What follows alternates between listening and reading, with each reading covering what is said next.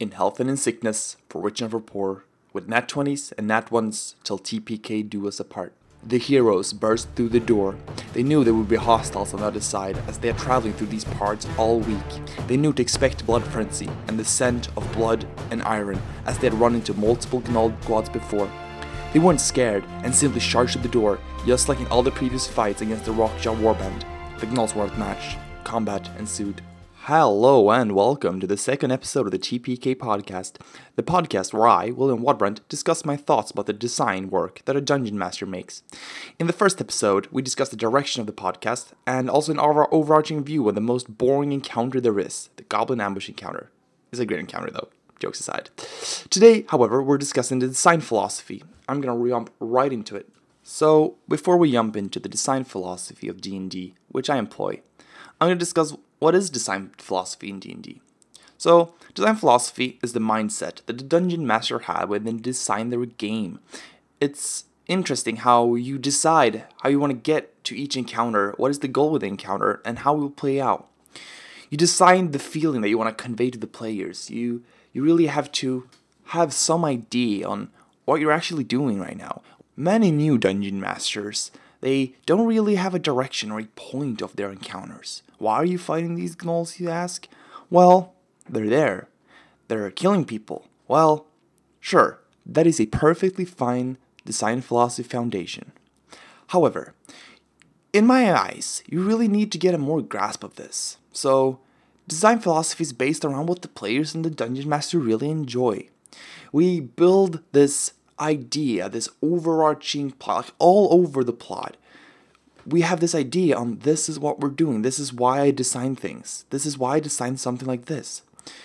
Every single encounter and every single player and every single NPC and every single campaign and villain and everything have to tie into your design philosophy. If you don't have design philosophy, in the end, you might get a great story. D&D will always be great. However, you might get to the point where you don't really know what you're doing. Why did you have just this encounter? Design philosophy is more nitpicky than that. So, before we start, I'm going to discuss what is bad design philosophy in Dungeons and Dragons. Well, there is no strictly bad design philosophy, especially if the players are enjoying the game. That is simply true. The point of playing Dungeons and Dragons is enjoying the game, and this podcast and this episode is made to help you make a better design so you people can enjoy it more. However, if you guys are having fun, then you don't have to listen to this. However, they might get a point or something that you can like and you can include in your game and you can may improve it from there. The only really bad design philosophy in Dungeons and Dragons is no design philosophy. Even a bad design philosophy can be better than nothing. Because having an idea on why you did things and why is this encounter hard, why is it easy, that gives a really, really important look into your game. It's a very good pointer on what you're supposed to be doing it will convey a better feeling in the end. Trust me on this. And speaking of bad design philosophy, in this episode, we'll discuss my design philosophy. You might not share it. Simply, you might not like what I play. And that is fine. This might not be the episode for you. You'll like future episode where I talk about more general things.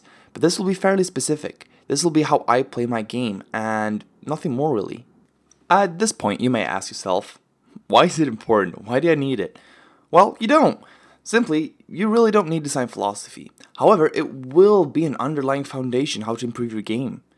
You need to have a point with things. If you don't have a point with things, it might be super fun. But trust me when I say that Dungeons and Dragons is the most fun when the entire world links together, where each encounter becomes a part of something bigger, something larger. And this larger is what we call a campaign. And whenever you play a campaign or a one shot, you will get different effects, so the design philosophy will be different. I will, in the future, talk at some point about the design philosophy of one shot campaigns. But now we're talking about a longer campaign. Maybe you play for four months, maybe you play for six months, maybe you play for 10 years.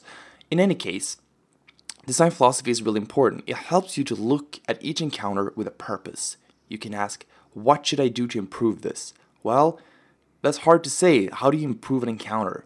You make it more interesting, yes, but how do you make it more interesting? And that's where the design philosophy gives you a point on how to do it. It helps you gauge what, to, what is next in the dungeon or in the seeker's event. It helps you gauge what should be the next point the next thing that happens for my players. At this point, I'm going to bring up something that is incredibly important at this point.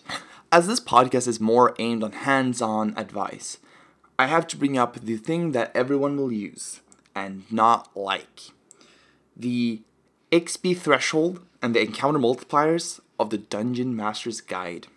So, for a party of four level 2 players, a easy encounter in gnolls would be about 3 gnolls, and a deadly encounter would be about 5, maybe 6 gnolls. Another hard encounter would be 1 gelatinous cube and 1 gnoll. Why is this? Well, it's because of the challenge rating and experience points combined with the multiplication table in the Dungeon Master's Guide. These numbers are taken from the Monster Manual, the 5th edition of Dungeons and Dragons. So, by following this, you should have these encounters. Uh, four level 2 players fight against 3 to 5 gnolls. That is an incredibly easy encounter. And why is it balanced like this? Well, the tables are balanced to have 6 to 8 encounters per day. As I mentioned in the previous episode, I'm not a fan of this. While you can have that many encounters, usually it's fairly hard. And usually it gives better gameplay well, why is this so easy when it's supposed to be balanced? Well, in an encounter, the dungeon master plays against all the players. There are often three to six players at the table, and the dungeon master is alone. This would be like playing chess against three to six players while you're alone. They get three to six times as much brain power to power out strategy, to think about creative solutions. And this is not only chess with strategy, this is chess with an element of randomness and an element of creativity. So, basically, any encounter that is math scaled, skewed to the players, will always be incredibly easy. An encounter that is skewed like as an equal, so the gnolls are as strong as the players, then the players will still have a huge advantage. The players have consumable items, they have cool abilities, they have they have a large variety of abilities, and also they have the creativity of the players, which is the strongest thing they have. They can think of solutions that you could never think of, and trust me, your players will come up with things that you will never have in your journal. Because of all this, you should aim to skew the difficulty of the encounter to the harder side against the players. The players will come up with creative solutions to solve it. Trust me, it will work out. To balance this, you should Avoid running easy encounters and run medium to hard encounters every single time, with maybe one deadly encounter per day. Adventuring day, that is. While running medium to hard encounters, you should also apply the rules of the first episode. We'll go over some minor things here, but this will mostly be about philosophy, how you're supposed to think, not about actual designing it. To put a final point on the common encounter difficulty, the Dungeon Master Guides cites an easy encounter as an easy encounter does not tax the character's resources or put them in serious peril. They might lose a few hit points, but victory is pretty much guaranteed. In my ears, this encounter, unless having some social implication in your campaign, is an irrelevant encounter. An irrelevant encounter that does not tax your player's resources is an encounter that is literally waste of time. Trust me on this point. When making good design and preparation, for your game, you should aim at having an A to B to C kind of structure. This means that you do not do too much preparation, but you make individual points with that's known as encounters or social encounters, and then let the players link them together. You don't make a path and expect the players to follow that path, as they will always break the path at some point. Trust me on that. And what you have to do is you make an individual point, say a Gnoll warband in the forest, and then you make another point, maybe a farm outside the forest, and you link them together with a piece of information that one of the farmers have. Uh, my wife was attacked while traveling to Trinkesburg, a small village on the other side of the forest.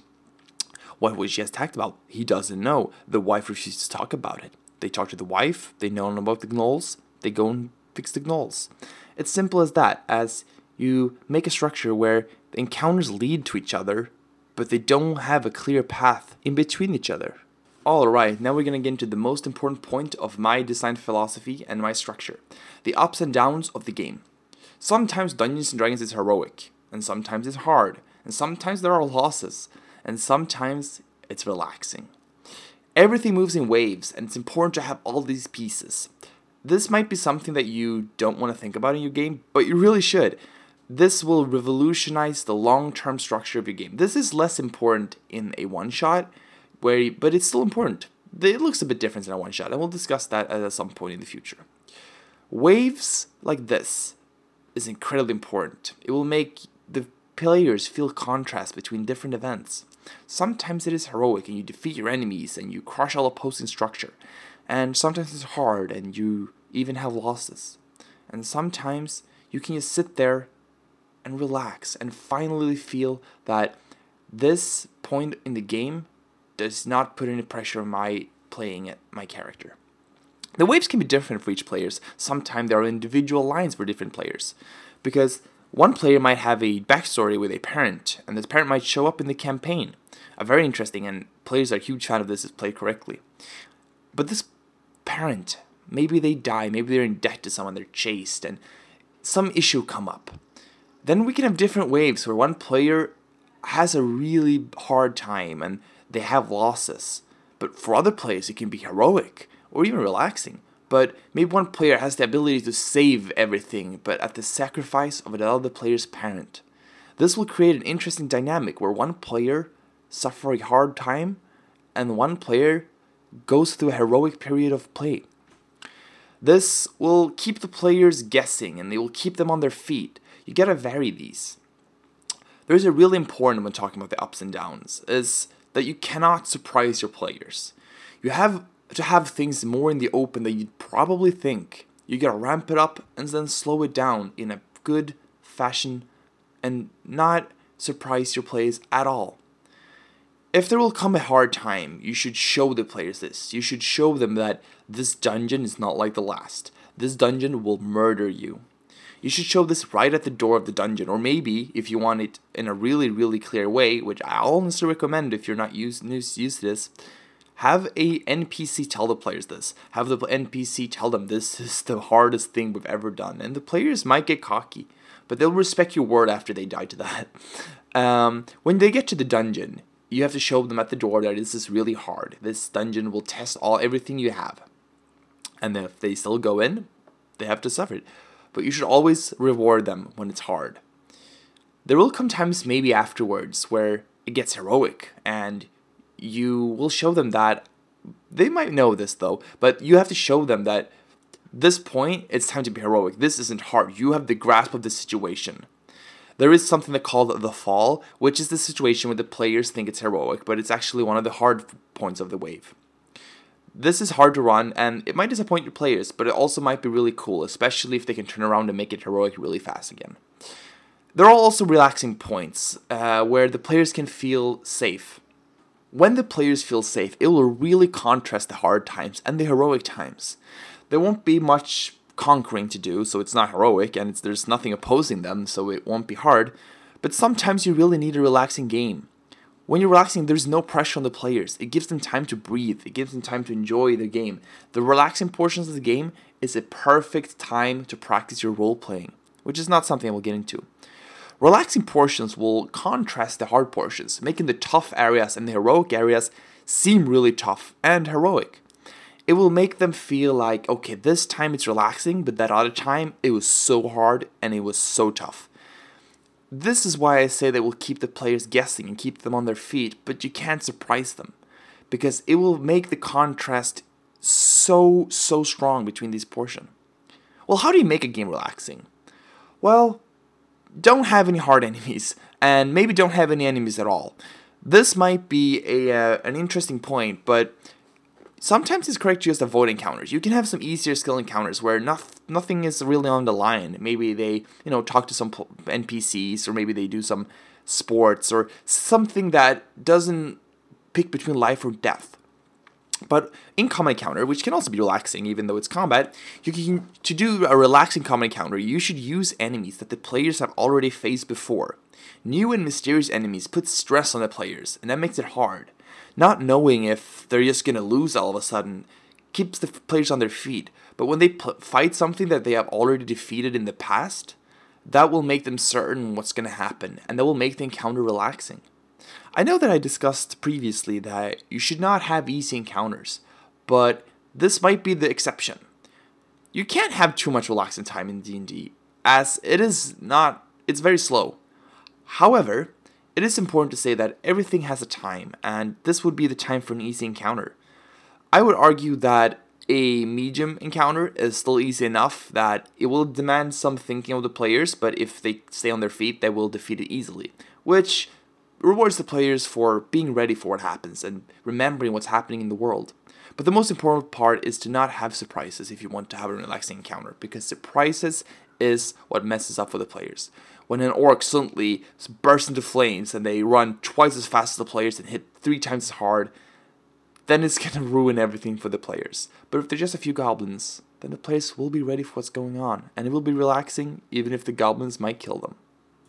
Okay, let's call some TPKs. Let's discuss hard encounters. So, why make the game hard? Well, you do it because it's interesting. You make the players feel uneasy and fearful. When the players are uneasy and fearful, it will feel very rewarding if they ever get out of it. And there might be losses, but it will still be rewarding for the players who make it out. It creates an interesting dynamic, and I will go over the, the, the points of this right now. In the hard times, play players have to focus, they have to scramble for resources, and they have to be creative. At the end of this discussion, I will give some examples on hard encounter I have run and why I like them and why maybe I wouldn't like them or what I wouldn't change. Hard encounters kills a lot of players, and this might be very scary for a dungeon master to do. Uh, I am not afraid to kill my players, but I will not outright kill my players because I know for a fact that my players are three to six. I'm currently playing with four, and they are so much smarter than me. They are so many really, really great people who will come up with the greatest solutions ever. The reason I started making hard encounters was that they, they weren't being creative. I just didn't think they were, but after I level up my game, I realized if I make it hard, they will be creative. Reward, because that's really what it does. It rewards players who are creative. Uh, easy encounters will reward players who can roll dice, which everyone can do. And medium encounters will reward players who are a bit stronger at rolling dice, who make their character stronger, which I don't like either. But the hard encounters, that will reward players who are creative.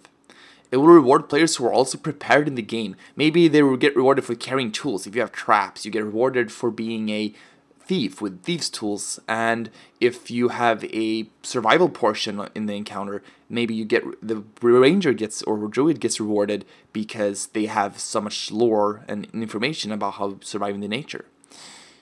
You also reward players in the roleplay you can create wonderful plot devices with maybe a sacrifice. Maybe one of the players, the heroic fighter, will have to sacrifice themselves to get out of the situation, to save their party members.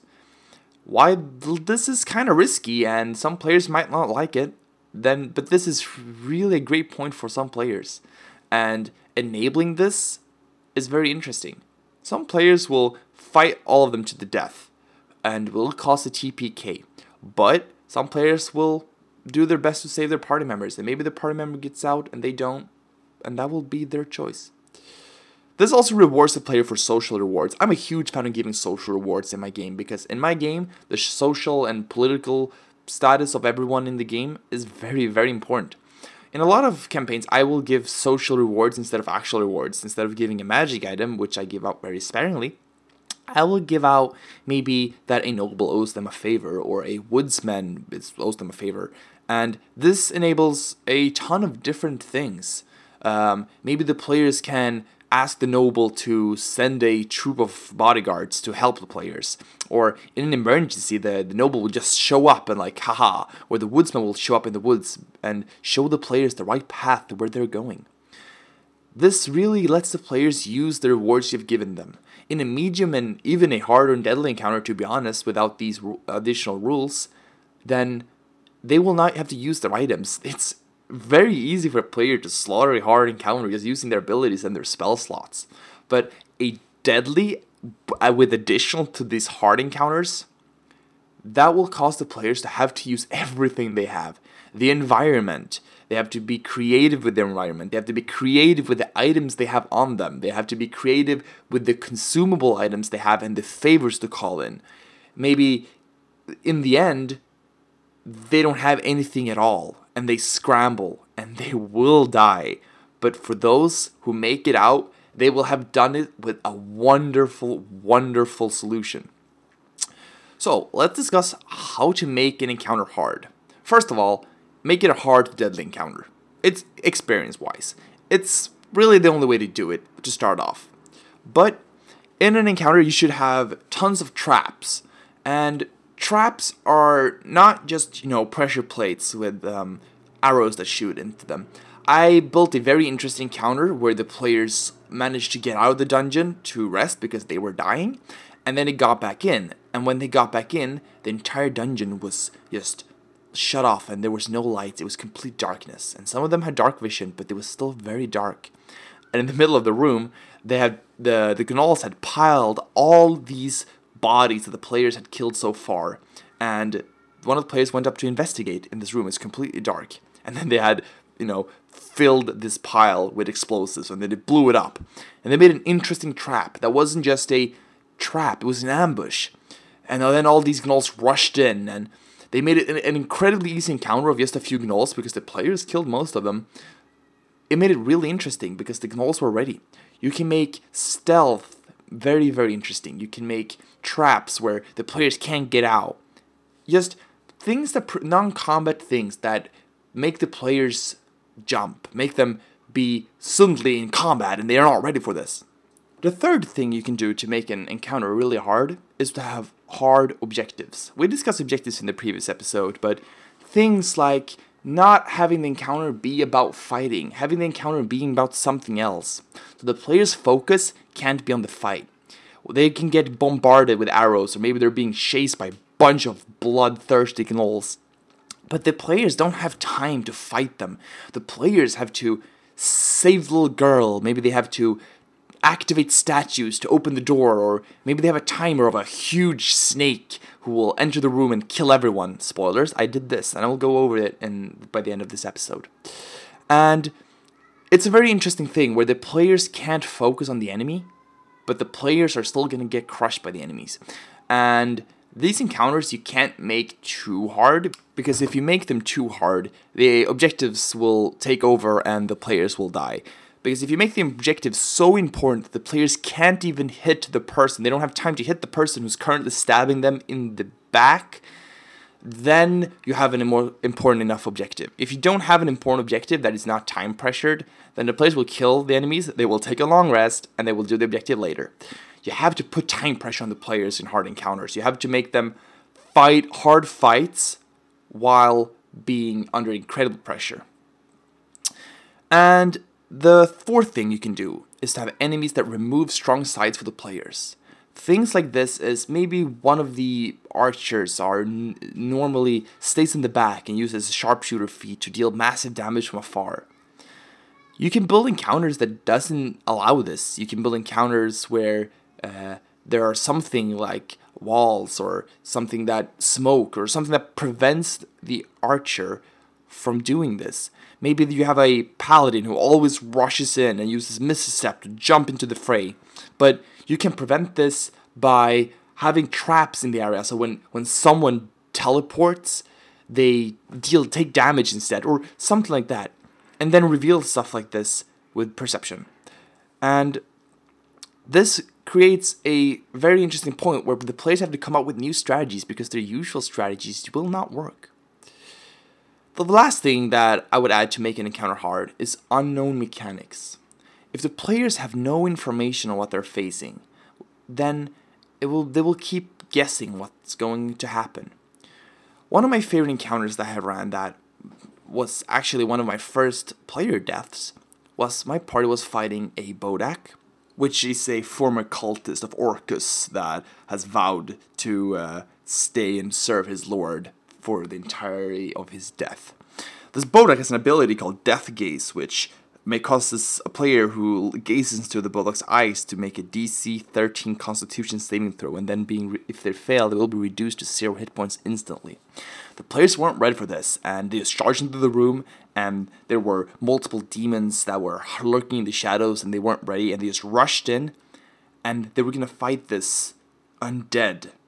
And yeah, long story short, they rushed into him having no information on the Bodak, and the players did ask to, do I know anything about the Bodak, and asked them to roll for it, but at that point, it was already too late, and their tank and their fighter, Victor Sicarius, had fallen to the Bodak's death gaze and were instantly reduced to zero hit points. This is a mechanic that the players weren't aware about, and they could have found it out before, but they didn't, and this caused their fighter to eventually die in this battle. Because mechanics are interesting. It's very easy to see the basic mechanic of using a sword to hit someone, but when the enemy players or enemy creatures have a different way of causing harm to the party, then that will create an intra- interesting surprise element where the players do not know what's going to happen. Especially if they have multiple abilities and they use one and the player's like, oh god, it's to come again, and then something even harder hits them. This will keep the players, once again, on their feet, and it will keep the players from knowing what's to happen. And this creates a, such a hard environment to create a strategy in. And I really, really recommend it. I'm going to go over some of the more interesting encounters and dungeons I've ran. And I'm to talk about the Tomb of the Unspoken, a dungeon of my own design that was the hardest dungeon I've ever ran. And my players honestly came off a bit unhappy about it because it was so hard. But I'm to go over why that is why what the flaws of the dungeon was and what was good about it. The first, I'm to go over two encounters in this. And the first encounter was the door encounter. The door encounter was the front door of the dungeon, where there was a small hole in the side of a stair where a lot and lots of snakes with venomous fangs came out. And the players had an actual battering ram to beat down the door. It was enchanted with the magical metal cold steel. And they had to roll strength checks to push this heavy, heavy wagon with the battering ram up to the door, up the stairs. The first snake came out after they passed a portion of the stairs, and after that, I rolled the d4 openly, and that for every turn, I tick the d4 down one, and when the d4 hit zero, I spawned two snakes with venomous fangs per player. These snakes were very easy to kill, but they were spawning so many and they were spawning so fast that the players really have to scramble. Two players went down instantly, and the two other two players had a really hard time pushing the wagon because they were very weak, and as they only were two pushing, it was really hard for them. But they used a fireball to burn away all the snakes, but in one turn, they were all back. So in the end, the wizard, Kaixus, stood there and he slayed so many snakes while the other players tried to get all the players up and ready to push the wagon and they managed to push the wagon and use the battering ram. They had to use it three times, each time rolling a strength check. Two of them had to use the battering ram. And they managed to bust the door open, run in, and bar the door. That was a very interesting encounter because my players had not faced anything like it before. There was a infinitely spawning snake hole that the players could not see, and it kept spawning snakes. And the players had a timer, but they didn't even know what it was for until they had like fought 14 snakes or so. I love this encounter for two reasons. Reason number one, it has an objective that the players had to do because they had no choice but to complete this dungeon, and it required the players to do this objective while rolling strength and fighting a ton of snakes. That was weak, but they required the attention of someone who could deal AoE damage, area of effect. Simply, what it ended up with was that the players struggled to roll these strength checks, but the strength checks became so important. But they had to manage and balance this while cleaning up the snakes, but the snakes kept coming and they kept dealing such a massive amount of damage that they almost needed someone to prepare fireball and burn their way. And this wasn't even that hard of an encounter because a, encounter that requires you to use multiple of your strongest spell slots, that is a hard encounter. But this encounter wasn't that hard. All they had to do was complete, I think, a few strength checks, like five, and if they assist each other, the strength checks weren't even that hard. But the reason that I forced them to make multiple strength check, even though it was one, technically one encounter or one skill challenge, is was because it kept it interesting. Because you could fail at one time, and it was really complicated because this battering ram was so heavy. it's a very interesting encounter, and I recommend running something of the same. Maybe not that hard, but something along the line. The second encounter I want to discuss from the Tomb of the Unspoken is the final boss, where the Naga, the spirit Naga, of that controlled this entire dungeon after a thousand years, came out of her sleep, and she was gonna purge this entire thing. She was gonna fill the entire dungeon with acid to slay everything. And the players simply had to escape because they had the information that they have found an escape path. But the snake awoke and she was so incredibly strong. This encounter is very interesting because one, it's one of the do and es- escape encounters, and the players had explicit information. This is a way out, and the players were almost dead at this point. They had had so many downs. Uh, one, at the end of this, one of the players got nerve damage because he went down so many times. And what is interesting is that the players had the information okay, we have to escape, and it was so clear to them that they were completely screwed if they would stay in the dungeon. But then this Naga came, and this Naga chased them, and they had to like navigate through this area with acid and rust monsters and things.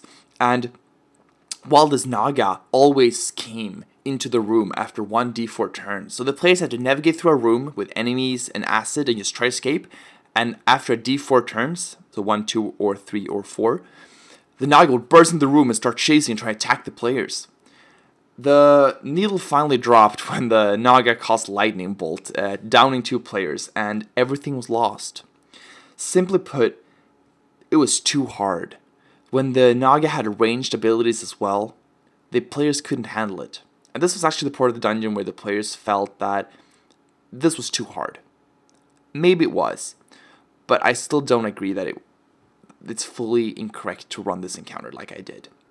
My goal with all this was to make sure the players were actually using creativity and most of all, using all the powerful consumable items they've been racking up. I wanted to force the player's hand, and this is something that I don't recommend you to do unless you're certain what you're doing, because it can simply kill the entire party, and the players will just be unhappy with it. I got what I wanted though, because in the end, one of my bard, Art Belmont, stepped up and he stood, the only player in the party still alive, and saying, Please spare my party.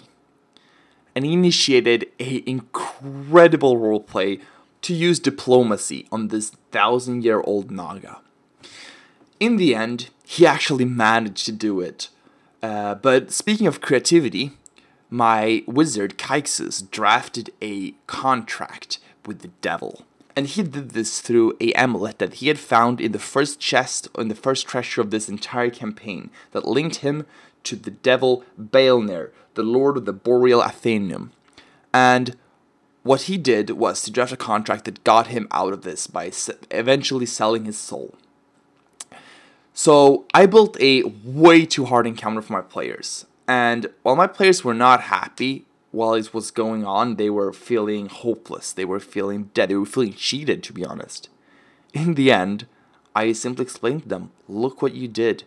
You managed to come up with a beautiful argument and you role played it perfectly to talk with this thousand year old Naga. And Kaixus, you drafted an actual contract just to make everything possible with this Baelner. This is very, very interesting to me, and the players still weren't a fan of how hard this dungeon was. But it caused them to be creative. And in the end, I think that they have changed their mind on this at this point because now we have run similar dungeons and they have really enjoyed it. The last point is to how to make the game heroic. To make the game heroic is not very easy, but this is how I would do it. The players should face enemies that they have struggled against before, but this time they have a secret weapon. How you do this is by the players maybe acquiring a piece of information how to defeat the enemy in hand. Maybe there's a demon lord that they have been tr- fi- fighting for a real long time, and finally, they have figured out a way how to defeat them. And the demon runs right into the player's traps and is defeated when he did not expect to be. I want to note that this secret weapon must appear to be found by the players. You can't hand them this and say, okay, here, go kill the demon. You really need to find a way to let the players think, okay, let's ask this person, let's ask this person, and then figure out how to get this secret weapon on their own terms. So, what will then happen is that the players will have this secret weapon that they found themselves. Maybe it's an artifact, maybe it's a piece of information, anything that can help them defeat their enemy. And then you put up up against this enemy along with enemies that they faced before. They know how to defeat. And then when the Lord comes forward, comes forward, and the, he is so confident they will kill the players and it will be no issue. The players pull out their secret weapon, and the Lord panics. And the players will feel so powerful that they defeated this supreme being because they did the preparation that they needed. It will reward preparation, it will reward investigation, and most of all, it will make the players feel like heroes, like actual heroes. And that is what D&D is all about. Okay, to sum up all this, why you should have a design philosophy is because it helps you with each encounter. It helps you get a purpose to each encounter. If you look at an encounter, why is this encounter hard? How do I make it hard? Why should I make this hard? Well, you have to make it hard so the players will respect this bad guy so they can feel heroic later when they find a secret weapon to beat him. This is really really good way to think about the game and I really recommend it. You should think about the importance of challenge rating and experience points and how easy encounters are not always great. The ups and downs of the game is really important, and you should sometimes be hard and sometimes be easy, and sometimes it should be heroic. It will give great, great contrast, and the players will feel very, very strong and very rewarding to do creative things. To make it easy, you should use enemies that the players have already faced, making them feel confident in what's going to happen. To make it hard, you should create tension by having really, really hard objectives or mechanics that the players aren't ready for, they've never seen before, or even have traps that the players aren't ready for at all. Hard encounters rewards the players that with the players with items they can use, it rewards players with creativity they can use, or with social rewards they can use. Last thing is heroism that when the players finds a way to win something that it's really really hard let the rolls decide if it works. Let the pcs do their thing and they will feel heroic. Don't say no to what they're doing. Say you can try and they will try and sometimes it will work and sometimes it will not. But it will be great when it does work the heroes peeked through the keyhole of the door. They knew that this area had a Gnoll warband squads wandering all around, looking for blood and sustenance. They had felt the blood frenzy of the Gnolls, and they feared it. Some squads even had shamans who could easily sway the tide of battle with powerful magics. The tension was high, and the players were aware of the dangerous position. They were in the middle of a warband infested forest. They opened the door, and inside there was nothing they could see. Nothing but shadows. They took a step into the doorframe and heard a terrible sound of the flind, the most powerful of all the warband, growl. The fear sat in, but the heroes were ready to give everything they had. They had people to save, and this flind was the reason the warband was here. Combat ensued. This has been episode 2 of the TPK podcast, the Dungeon Master Design podcast. I hope you enjoyed this episode, and if you have any pointers, criticisms, questions, or advice, please contact me on tpkpodcast at gmail.com. The music used is taken from bensound.com. This has been William Wadbrandt, and I hope to see you in the next episode. Thanks for listening, and good luck in your next session.